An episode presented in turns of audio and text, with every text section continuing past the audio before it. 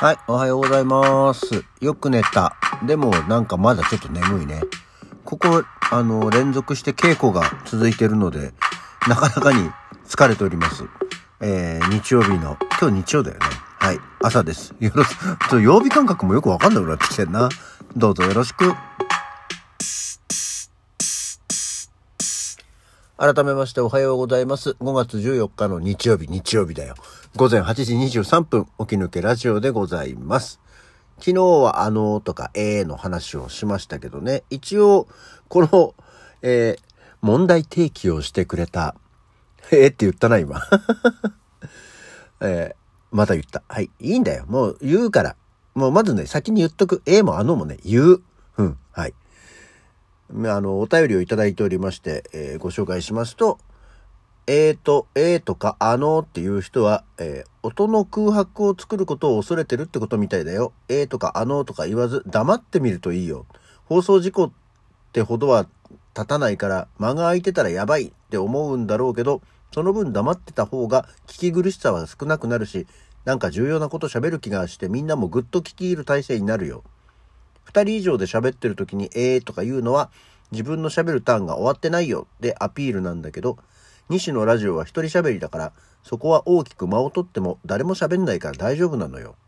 まあ癖になっちゃってんだよな。えーっていうのは気持ちいいもんな。子供はあんまり言わないんだよ。大人に多いな。っていうことですね。言うよ。あの、これね、思ったんだけど、その、何か喋ります？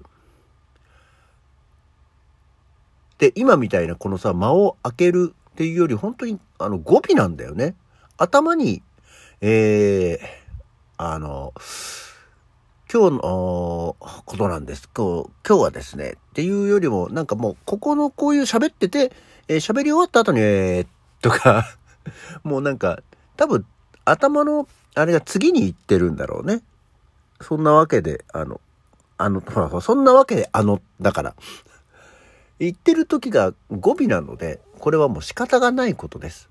ただやっぱり、思っているのが、喋るスピード、喋るテンポを抑えることによって、えーとかあのとかを減らすことはできるよということには、うすうす気づいているので、このぐらいのペースで喋りながらいけば、少なくはなるんじゃないかなと思ってはいるんですが、これはこれでね、すごくこう、なんつうの、あの、力が入るのよね、体に。ゆっくり喋る。とにかくこう喋ることだけに意識を注力していけばもうええもあのも入るんですよ。ただ、ゆっくり喋ろう。ゆっくり喋ることによって余計な言葉を入れないようにしようとか。ことをすると、喋る話に対して忘れちゃうからね。もう大体だから、自分が気持ちよく喋るペース、スピードっていうと大体このぐらいのスピードの方が、うん気持ちいいわけですよ。何せ起き抜けだから、まずはこう、喋れる、喋れる、喋れるんだっていう谷系の歌がありましたけど、それはまあ、そういう風に話が飛んでいくから、これを軌道修正するために、えーって言ったりもするんだよね。だって谷系の歌今日もう関係ないから、これ以上何も広がらないからね。それで戻すために、えーとはいえとか、緩和球大、そういう意味で使ってるんだと思っていただければいいよ。だって、喋れる、喋れる、喋れるんだっていう谷系の歌がありますけどね。今日はってなんか変だろ、それは。えっとって言うよね。ま それはそれっていうようなことで言うじゃないですか。だからまあ、あの、これはもう言います。今後もうこれは、このえとかあのは気にするな、みんな。というところでございますね。さて、そんなわけでもう早速でほらもうこれでさ、こう、俺はこれで行くんだっていう話をするだけで4分使っちゃうんですよ。だから昨日、昨日びっくりしたね。ぶ最後ぶっちぎれたもんね。稀に、これ、起き抜けラジオやってて今までも時間が来ちゃって、途中で、じゃあまた次回って言わずに終わったのって、2、3回あったかね？どうなんだろうね。ぐらいだと思うんですけど、大体こう、アプリを見ながら、今何分経ってるっていうのは見ながら喋ってはいるんだけど、昨日は、その資料というか画面を見ながら誰が生まれて誰が死んでっていう話をしてたので、ついすっかり時間を見るのを忘れて気がついたらで、昨日も、しゃ、まだね、あの後ね、40秒ぐらい喋ってたんだよね。で、ああ、終わってたみたいな感じではありましたんで、気をつけていきたいと思います。さて、そんな、えー、今日、立夏の、えー、時期でございまして、まあ、立夏の話はしたような気がするんだけど、えー、七十二校が今日までが、ミミズいずるですよ。ミミズいずる。なんかね、こう、言ってて気持ちのいいテンポじゃないけど、なんかちょっと言いたくなるよね。ミミズいずる。なんか微妙な韻の踏み方が気持ちいいのかもしれない。冬眠していたミミズが土の中から出てくる頃、他の生き物は景気質の頃に出てきますが、ミミズはマイペースに活動を始め、土を肥やしてくれる影の努力家です。だって。ミミズも冬眠するんだ。ミミズも冬眠するんだね。何せ、あの、アスファルトの多い都会っ子なもので、そうそうミミズとか、ね、虫を見ないあの子供でしたから、そもそもミミズが冬眠しているかどうかを知らないよね。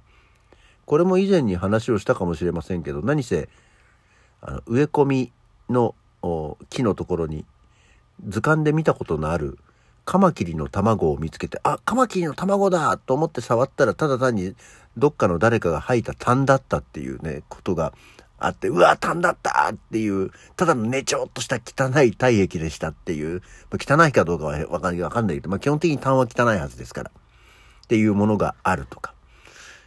虫とか触れないんだよね。気持ち悪いから。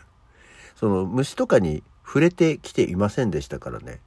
虫とか、例えばその生きてる魚、釣りに行ってもこう、魚が万が一釣れた時に針を外すのが多分に、多分に苦手だし、こうなんか、あわあわあわあわあわあわあわあわってなると思うんだよね。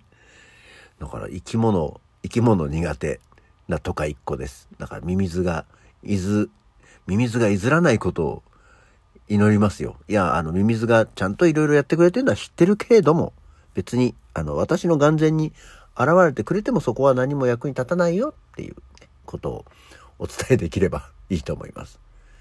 だって、そして今日は母の日ですって。まあそんなのどうでもいい。それと、えー、今日は袋物の日っていうのがあるんだそうですよ。